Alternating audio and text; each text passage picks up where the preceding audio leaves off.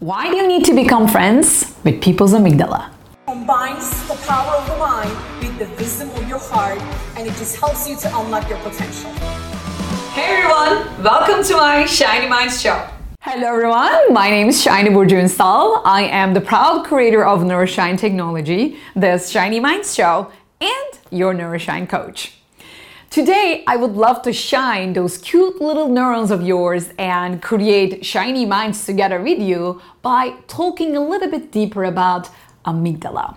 You know, in one of my previous videos, we talked about four functions of amygdala, and I gave you examples of how amygdala can prevent you having greater and deeper relationships, right?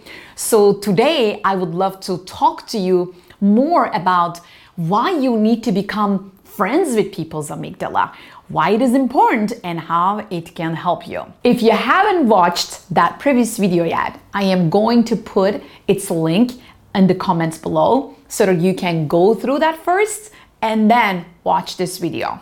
Ready? Let's go. Number one, trust. The first reason you need to become friends with people's amygdala is so that you can build trust. Remember, this is your amygdala. It connects your primitive brain to your emotional brain. And because it is primitive and because its duty is survival, it scans the environment six times a second and it just looks for those possible threats. Your words, your language, your tonality, your behaviors, they can all mean threats to people's amygdala when they're scanning their environment. If you act, talk, and look like a threat to some other people's amygdala, they'll be like, mm mm mm mm, we are not sure if you're going to be safe around this person, right? And that is the reason why you really need to understand the function of that amygdala. You have the same one, and you need to do your best to become friends with them, to really not bother them, not to trigger them. Makes sense? Number two, self regulation. Well, you want to consider yourself an emotionally intelligent human being, don't you?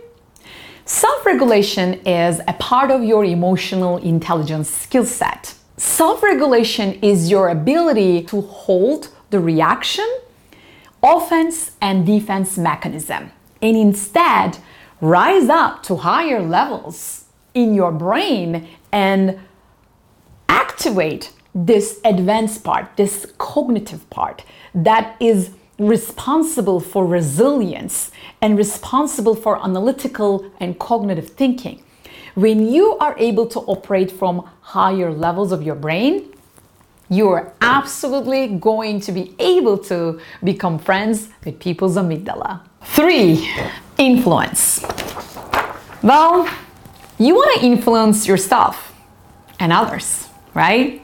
You want to be able to have more skills, more quality of your life, and deeper and more meaningful relationships, right? So that's another reason you need to understand and do your best to become friends with amygdala because you want to influence them.